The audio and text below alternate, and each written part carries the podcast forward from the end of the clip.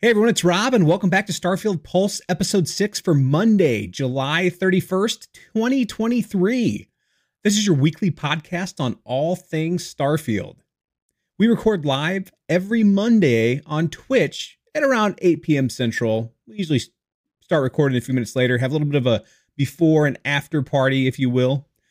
Uh, you can then watch or listen to the show the following Tuesday on either Spotify, Apple Podcasts, or wherever you get your podcasts at, as long as that is Spotify or Apple Podcasts. You can also watch it on my YouTube later on at YouTube slash Rob Unwraps. We are now only, by the time most of you see this or listen to it, a month away from early access to Starfield. Yes, the game does release on September 6th, so release is officially still a little bit further away. However, I'm sure most of you are probably going to get a hold of this in the early access period. So within the next 31 days, you will have Starfield, the newest IP from Bethesda Game Studios, in your hands. It's crazy, right? Bethesda's new opus in your hands for you to play month away. Get the excitement going. This week, we're going to cover all the crazy and not so crazy headlines, including the three anime shorts we got early last week. If you haven't heard about them already, Bethesda Games Studios released a small series, if you will. There's th- only three, so I guess we'll call it a series of animated shorts that establish some background characters that we could potentially or not run into the Starfield universe later on next month when we're playing the game. Microsoft has talked about their plans apparently at Gamescom um, so we'll briefly hit on those, and then we'll talk about what really happened to the mecha in the game and whether or not you will actually see them in a playable form. And then finally, we'll close out the episode by going over a meet the producer that BGS just put out today and Ansy and and Ansy and answer any lingering questions that may have popped up in the chat. Without further ado, let's get to it. Let's talk about some of the good headlines we've seen out there, right? Starfield will be play anywhere. So that just came out. I think that was kind of one of those no duh things, but we finally got confirmation. So, yes, if you play it on your Xbox console or if you play it on your PC, caveat, if you play it on your PC via the Windows 10 or 11 game front or the Xbox app, your save will go back and forth between that systems. It does not follow from Steam to Xbox. I've seen some confusion on that, by the way. I've seen people adamantly state that if you play it on Steam, your save is going to transfer to Xbox, and that is not the case. Now, some developers have successfully done that, but that's not something that's required for Xbox Play Anywhere. An Xbox Play Anywhere requires that your save will go again in the Xbox Microsoft ecosystem, which is not Steam. So maybe we'll see support for that, maybe we won't, but you will be able to transfer your saves between seamlessly between the PC and the console as long as you're playing on the Xbox Windows app. You're good. But now let's talk about something a little bit humorous, right? I love this segment. It's pretty funny to go over these every week. And that's let's talk about the garbage headlines of the week. The first one that stood out to me is that Starfield multiplayer exists, just not in the way we imagined. It does not exist. That's how we imagined. And it still doesn't exist, even with this. They're talking about people hanging out in Discord, talking about the game together as they play it. Sure, I guess that's a type of shared experience, but that's not a multiplayer gaming experience. So spin it however you want. Put plates on sticks, put them in circles. It's not, it's just spin. It's just a clicky headline, right? Okay, whatever. Moving on. Fan uncovers Starfield's full skill tree. Fan uncovers Starfield's full skill trees ahead of release. And that was from one. So they talk about this like it's was something new and even the person who did this caveated it like this is the best of their ability this was something that they did for 200 hours this is something they posted on reddit This website's just declaring like it's it, it's final, it's done. We know it. This fan did it. No, he it's speculative. So it, yeah. But anyways, to the fan who put all that hours and time in and posted their work up on Reddit, good job, bravo. Um, way too way to be dedicated to the topic, man. Uh, another website put out is Starfield delayed again? No, it's not. It's not. And I've seen multiple headlines like this, and it just boggles my mind. And uh, and because this one site questioned whether or not Starfield was going to be delayed again, there was another series of sites that just copy pasted this headline, spun it with their own article, copy pasted those articles to each other, and then we're like, uh, Microsoft's delaying Starfield again. it's like, no, no, they're not. It's not happening. Um, but a little bit more on those those websites copying each other in a second. And the next headline I saw, and this was actually kind of funny. Starfield players joke that the game is literally unplayable after a blink and you'll miss it typo. And what they're referring to is that somebody on the Starfield Reddit posted a picture of a rifle, and that if you look at it, it says that it's state of the art, but it misspelt it and said it's state of the at. It's pretty funny. Not gonna lie. But to say it's unplayable, again, they're being uh how do you say hyperbolic to say the least. It's a joke, people. So touche, bravo. It's funny. And then uh and these are these aren't funny. These are just ones that drive me absolutely bonkers. These are websites that are proclaiming Starfield Outpost guides. So you're going to have legitimate gaming websites right now putting up stubs of what they think is going to happen. And then you click, it's like everything we know about this system. And then you click the link and you go to the page, and it's like, we don't know anything. And when we do know something, this is where we're going to put it. And to me, that's just, just don't do that.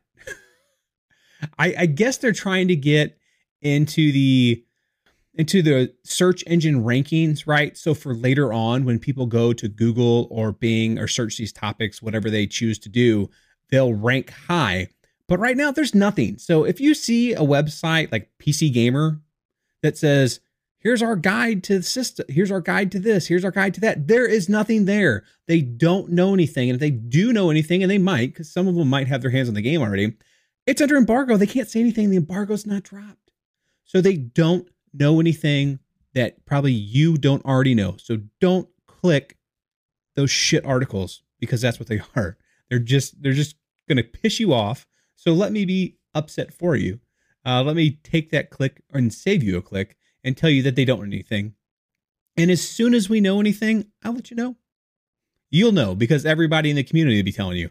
So if you see something from one of these, uh, even reputable sites, at this point, they don't know anything. They're just farming for clicks. Uh, so, anyways, earlier I mentioned I have found three websites that one of them has a fandom in it, one of them has a Bible in it, and one of them I can't remember off the top of my head, and I, I didn't write it down in my notes. But there's these three websites, and I didn't give you their full names because I really don't want you to go to them because I don't think they deserve the traffic for the garbage they put out. And it somebody is writing the article. And I, at this point, I'm wondering if they're just AI, if they're just having like Bard or they have an updated ChatGPT, because um, you can't get the old one to do it because it doesn't have access to the internet, right?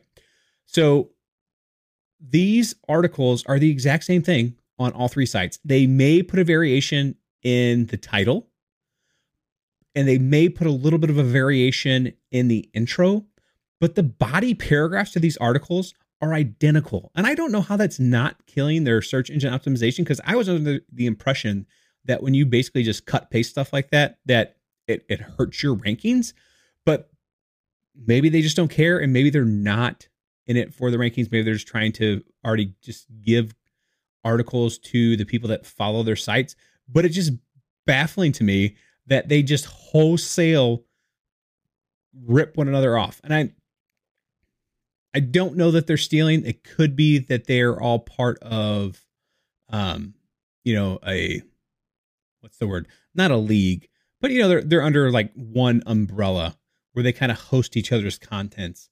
But it, it's funny because they're they're the exact same thing. So I just kind of noticed that today when I was going through some of these articles, doing a little bit of research for the run of show, and I was like, these are these are word for word the same paragraphs appearing in this article on the same subject across these three websites.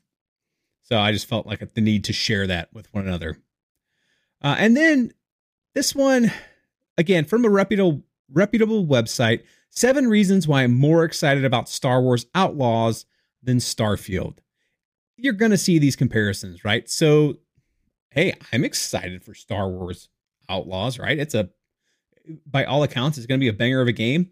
I like open world games. I like that sense of exploration. I typically like not all of Ubisoft's games, but I, I enjoy the new Assassin's Creeds.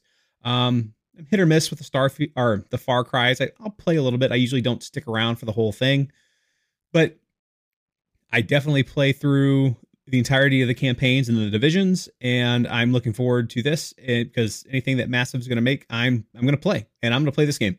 So it's inevitable that we see these comparisons, and we'll probably see more and more of it as we learn more about Star Wars Outlaws and get closer to its release. So, I told you we'd talk about Microsoft's plans at Gamescom.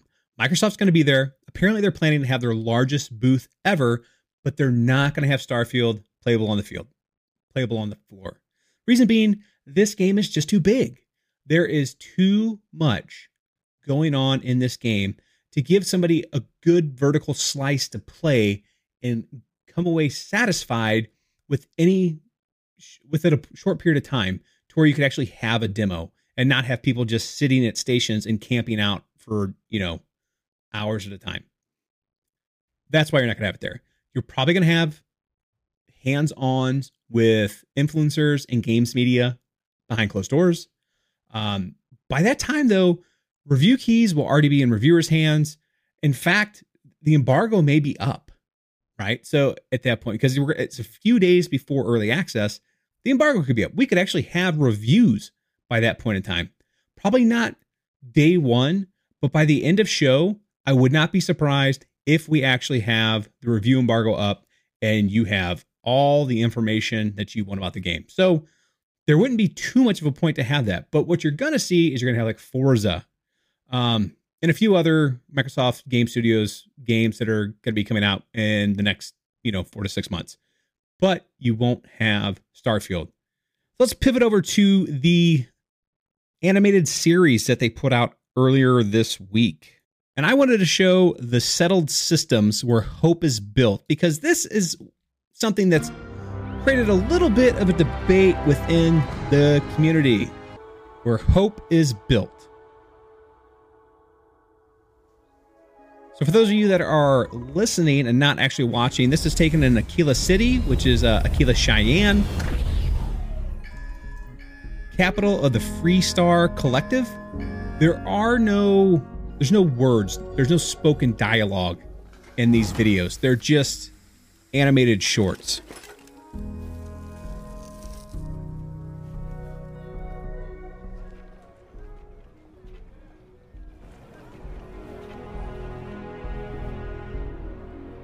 So what we saw is a mechanic working on a ship, and it appears like a fuse broke out, and he's wandering around through the town. He sees a flashback to a mecha battle, and this is from Colony Wars. And this is what has created the debate. So we've seen pictures of mecha in the videos we're now seeing action shots, so to speak, of Mecha. Again, this is, you know, animated. This isn't actually in game. We don't see Mecha battling in game. So the question is, going to let this video go ahead and play out for the people that are watching it.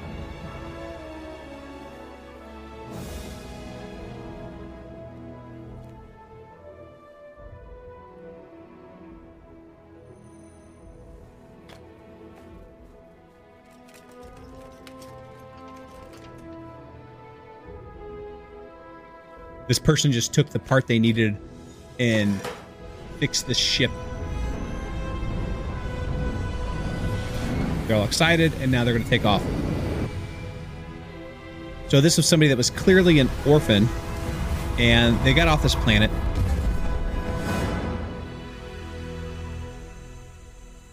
All right, now that that was so Vanna, an Akila City orphan of the famous colony wars, desperately wants to explore the stars, and only one thing stands in her way: a broken ship. Her search for repair parts leads her throughout the city and into some unexpected danger as she closes in on her dream. So she gets the part she needs and she's able to take off. But we saw there the mecha battles. And this is why I had that hat on. So let's change hats a little bit here, right? And um, put my tinfoil hat on for a little bit of conspiracy theory, Rob, right? So here's what I think happened. We've seen mechs in graveyards, and we've seen mechs in this flashback. And these were involved in the famous colony wars.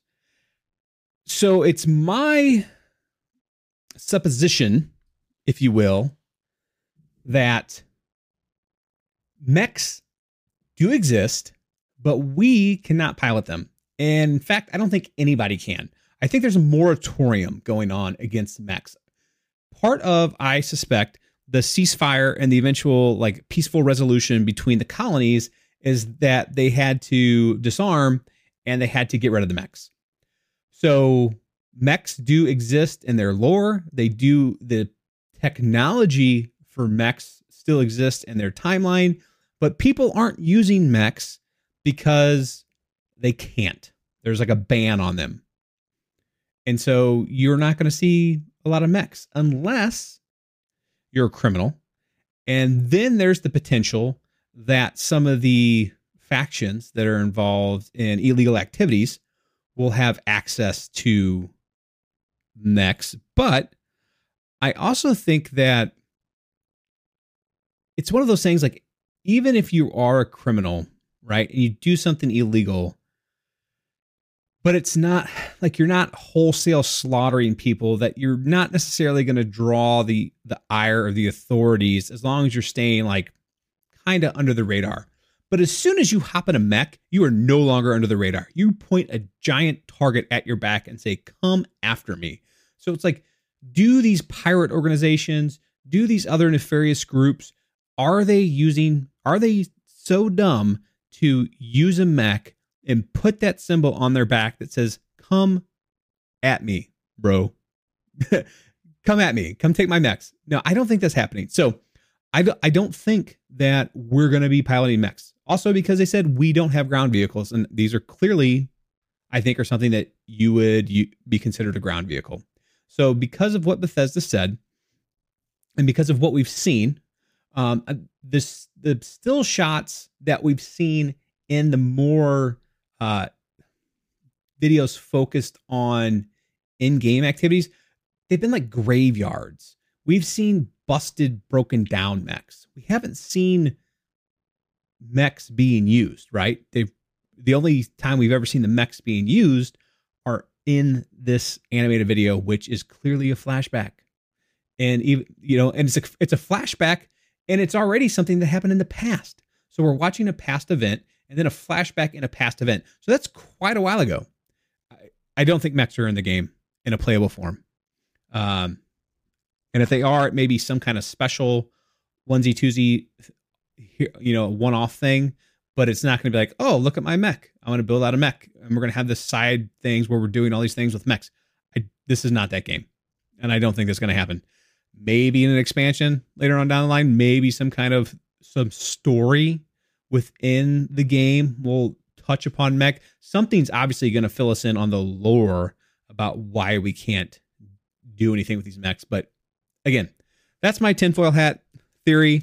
I think that we see these mechs because, yes, they exist. They were part of our history, but they're just not something we use anymore. Um, you know, kind of like landmines, right? At least, you know, we're not supposed to. All right, tinfoil hat off. Let me know what you think in the comments below. Do, do I even need to ask? I'm sure that you're going to let me know what you think in the comments below, right? um, whether or not we're going to see mechs and if you agree with me or not. And also why you think we will if you disagree with me. All right. What do we have next? All right. So, next up, similar to one of the previous episodes that we did, we got pretty lucky and Bethesda Game Studios released a Meet Jamie Mallory, producer Bethesda Game Studios article today. And for those of you who are like, who is Jamie Mallory? Well, you remember that nice lady that hopped on video and said that she liked to steal sandwiches? Yeah, that's Jamie. So let's go ahead and uh, read Jamie's spotlight article. So say hi to Jamie Mallory, producer on Starfield at Bethesda Game Studios. If you've seen our latest Starfield Direct, you'll already be familiar with Jamie's animal themed spaceships and sandwich space piracy. But Jamie's been a part of the Bethesda family since 2013, from id Software to Bethesda Game Studios, Dallas. Jamie's journey through the video game industry has allowed for touches on so many of the Bethesda titles. What is your role at Bethesda Game Studios? What does a normal day look like for you? I'm a producer who is lucky enough to support some amazing strike teams.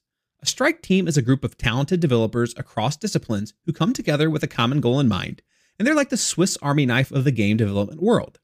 Each bring their unique skills to design and implement awesome features. Now, picture this. My workday begins with a heroic sized cup of tea because let's face it, we all need a little liquid courage to face the challenges ahead. Water only, please. Water only. That's Rob. Water only. The first order of business is bug triage. It's like being a detective. As a team, we investigate each issue, ask questions, and evaluate the risk of the issue. Once we've cracked the case, I make sure to assign them to the right individuals or teams to be worked on. Next comes the dreaded email inbox. I'm a self proclaimed inbox zero lady, which means I can't stand to see a bunch of unanswered messages staring at me, judging my productivity. Hello, Jamie. I'm Rob, and I am also a zero inbox guy. I hate it when I have unread emails in my inbox. I feel your pain. But I'm not just a producer, I'm also a buffer and unblocker extraordinaire. I protect my team from unnecessary distractions and remove any obstacles which means I'm in constant communication with senior leadership, leads, and other producers, making sure we prioritize correctly and keep the project on track. It's like being the conductor of a well orchestrated symphony, ensuring that all the right notes are played by the right teams at the right times. So there you have it. That's me, the tea sipping, inbox zero champion, to do list wielding, buffer and unblocking producer. When we work in sync and attached to the hips, we're unstoppable, and we'll create a great game that will blow everyone's socks off so I can steal their sandwiches. I added that last part. What was your path into the producer role? How long have you been with Bethesda? Here's a fun story about my journey into the game industry. After graduating college with a degree in international trade, I started on the path of becoming an investment advisor at Wirehouse. Little did I know that my husband, who always had a passion for getting into the game industry, would change the course of my career.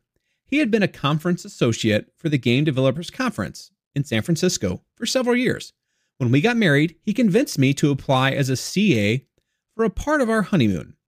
I was a bit reluctant, but in the but in the end, very happy I had listened to him. During my time as a CA, I had the pleasure of meeting incredible individuals who were either looking to break into the game industry or were seasoned veterans. I had so much fun that I started attending the conference every year, and before I knew it, I went from being a CA to being demoted to staff CA. But let's fast forward just a bit. The stock market crashed and my investment advisory job lost its sparkle.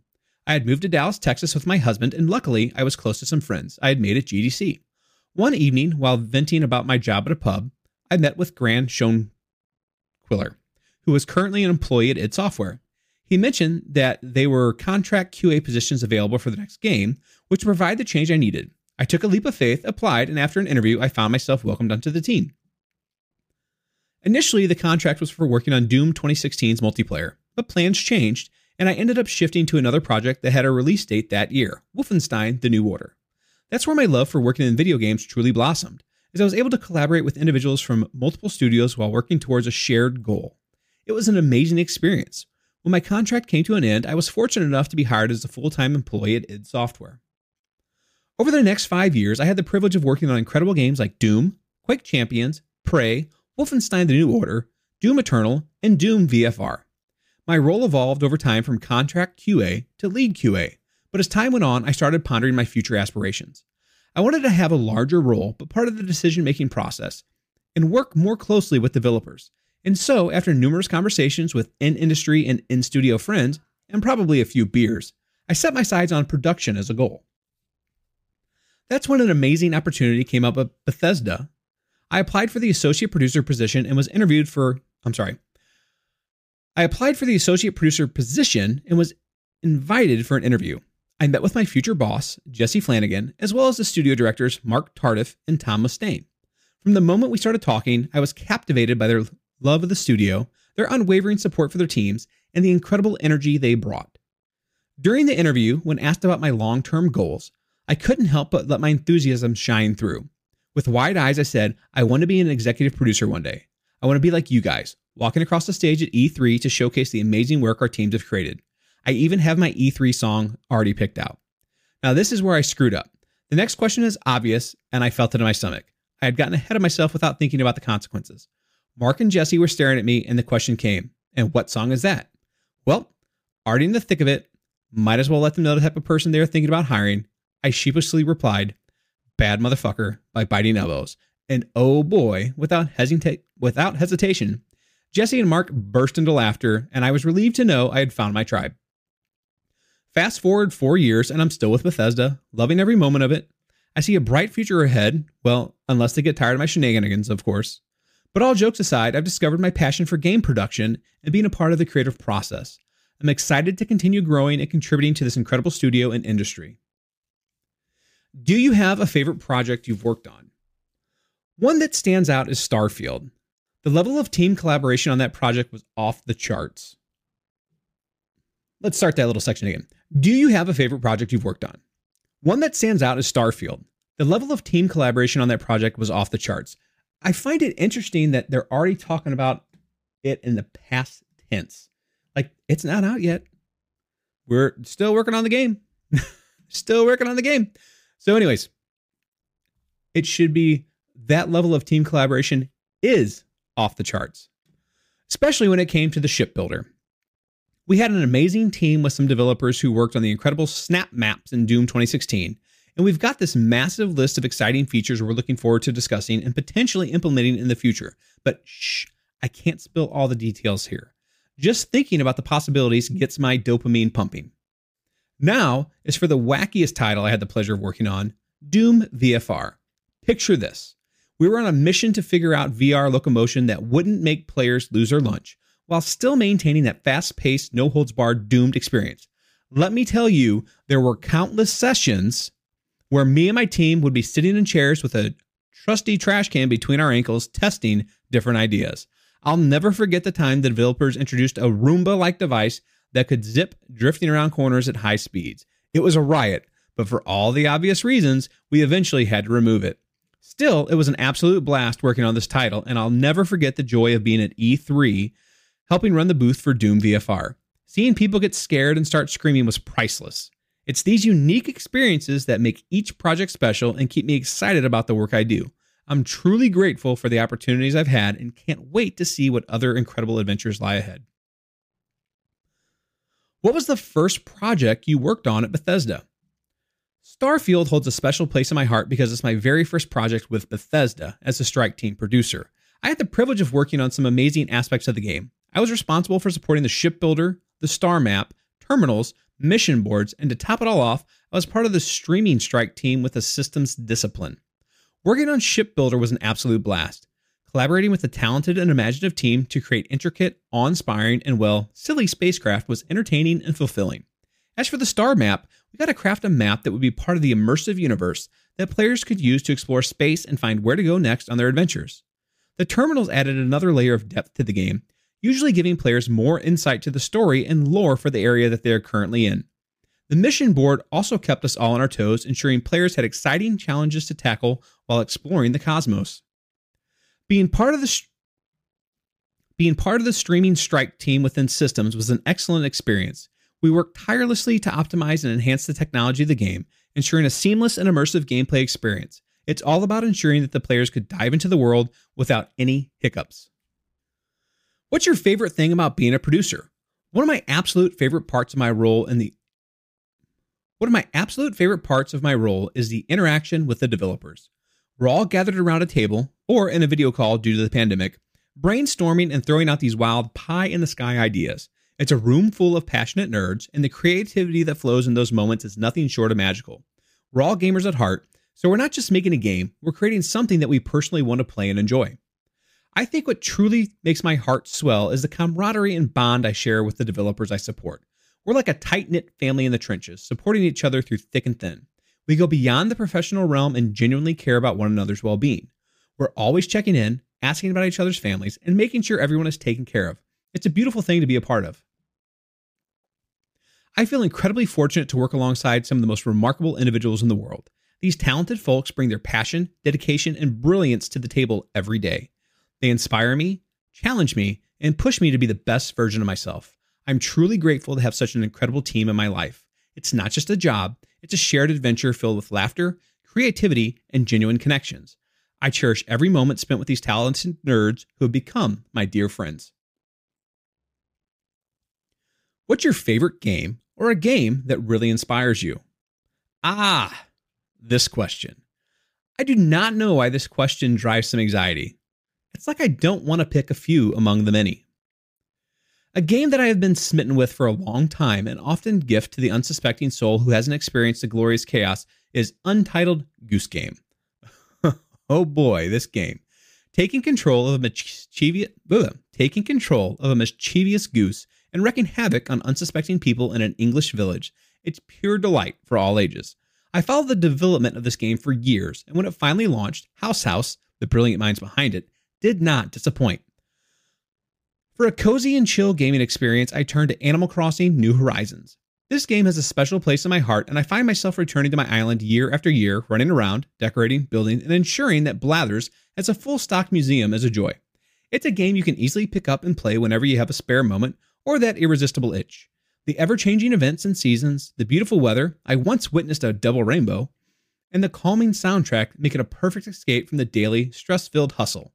However, let's keep my in game hours a secret. I suspect they may be somewhere between the four and 5,000 mark by now. When I'm in the mood for a quick game, I often dive into card games like Slay the Spire or Hearthstone Battlegrounds. They provide the perfect balance of strategy and enjoyment, keeping me entertained in short bursts. As for sandbox games, I have a soft spot for Planet Zoo. Who can resist the adorable platypus in the Wetlands Park? Certainly not me. Another sandbox gem I adore is Two Points Hospital and its sequel, Two Point Campus. In fact, I remember when Two Point Campus came out during QuakeCon last year, a time when my friends and I gather for an epic multiplayer games LAN party. That release took over my QuakeCon experience entirely. I still feel somewhat bad that I spent a lot of time in a single player game, but we all had a great time. And let's not forget multiplayer games. Let's start with Destiny 2, a game that has captured my heart.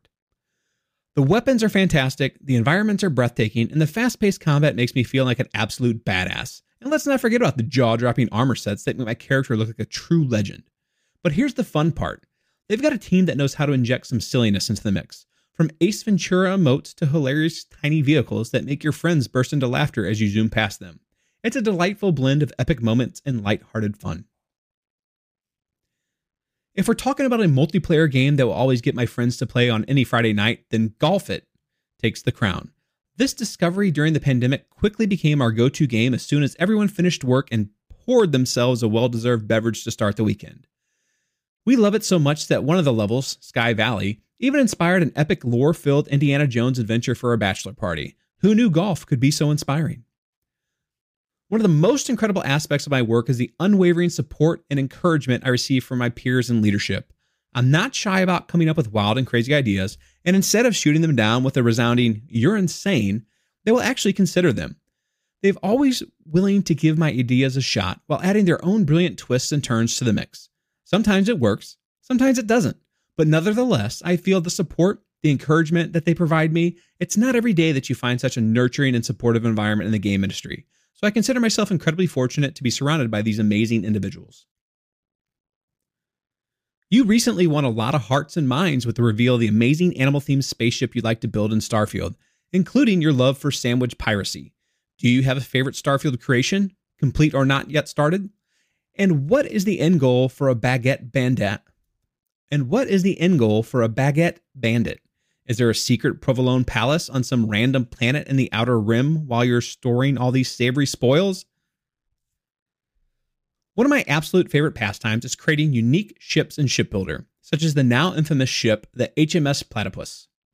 The idea for the platypus ship came from a dear friend, Alexis, who happens to be an incredibly talented environmental artist at id Software. She has an undying love for these quirky creatures. Can you blame her? Platypuses are just the epitome of adorable weirdness. I even have socks adorned with the delightful paddle of the platypuses. They never fail to make me smile. Anybody who's worth their salt and watched Phineas and Ferb adores platypuses. Agent P, otherwise known as Plary the Pat, Plary the Platypus. Yeah, Plary the Platypus.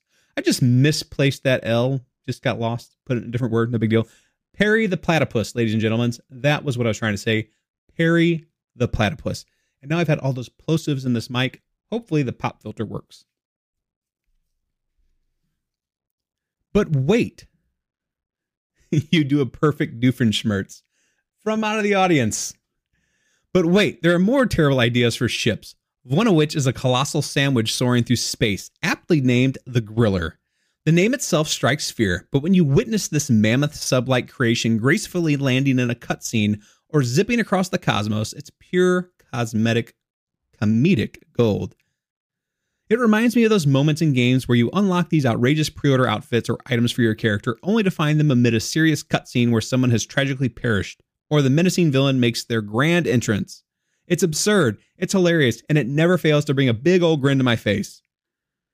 I've become quite an expert at capturing screenshots to share with my fellow coworkers who appreciate a good laugh as much as I do.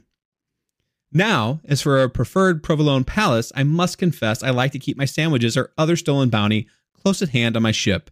It adds a slight element of risk during those thrilling dogfights.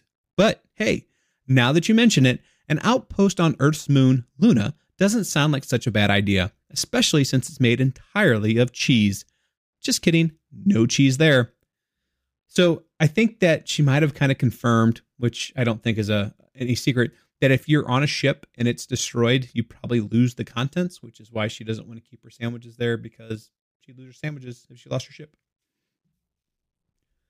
Do you have a favorite aspect, quest, character, moment, theme of the game you're currently working on so far? Most of the content we are currently working on is behind the scenes to the player, such as optimizations, etc. But let me tell you about my recent playtesting adventures. Lately, I've been diving deep into the quest lines of all the different factions, and I've been pleasantly surprised by the incredible variety in their storylines. It's like unlocking a treasure trove of captivating narratives that many folks may not even realize exist. While some may rush through the main Golden Path storyline, those intrepid explorers who venture off the beaten path and delve into the faction quests are in for a real treat. The amount of content packed into those faction storylines is truly astonishing. It's like embarking on a grand adventure within an adventure where every choice you make and every interaction you have shapes the course of the tale. The character development, the plot twists, the moral dilemmas, I've been completely hooked. These quests offer a chance to delve deeper into the game's rich lore and uncover hidden gems that add layers of depth and excitement to the overall experience. So, my fellow gamers, I urge you to take a detour from the main storyline and explore the fascinating world of Faction Quest. Trust me, the rewards are well worth the extra time and effort. Prepare to be enthralled by the intricate storytelling and immersive gameplay that awaits you. It's like unwrapping a surprise gift within the game itself, a gift that will leave you with the unforgettable memories and a renewed appreciation for the boundless creativity of the designers and game developers. Happy questing. Thank you so much to Jamie for taking the time to answer our questions and bringing the griller into our lives. Check out more from our team here at Bethesda Game Studios if you want to work alongside Jamie or anyone else at Bethesda Game Studios. Visit our careers page and apply today. And last time I checked, they did have a posting for a game designer. So if you are in the market for looking for a game design job, head on over to Bethesda Game Studios website. Everybody, that was episode six of Starfield Pulse. Thanks for listening. I'm your host, Rob. Make sure that you follow us on Twitch TV slash Starfield Pulse. So you're notified every time we go live to record these episodes. And again, if you can't catch it live, you can hear us wherever you get your podcasts, as long as that's Apple and Spotify. And you can watch us later on on YouTube at youtube.com slash Robin Raps or youtube.com slash Starfield Pulse. And don't forget to hit like and or subscribe. And if you're listening on one of your podcast services, to make sure to rate the episodes and leave a comment or a review because it really helps with discovery and for other people to find these podcasts as well. And as always, you can reach me via email at starfieldpulse at gmail.com with any questions or comments that you might have. Thanks, and I'll talk to you next week.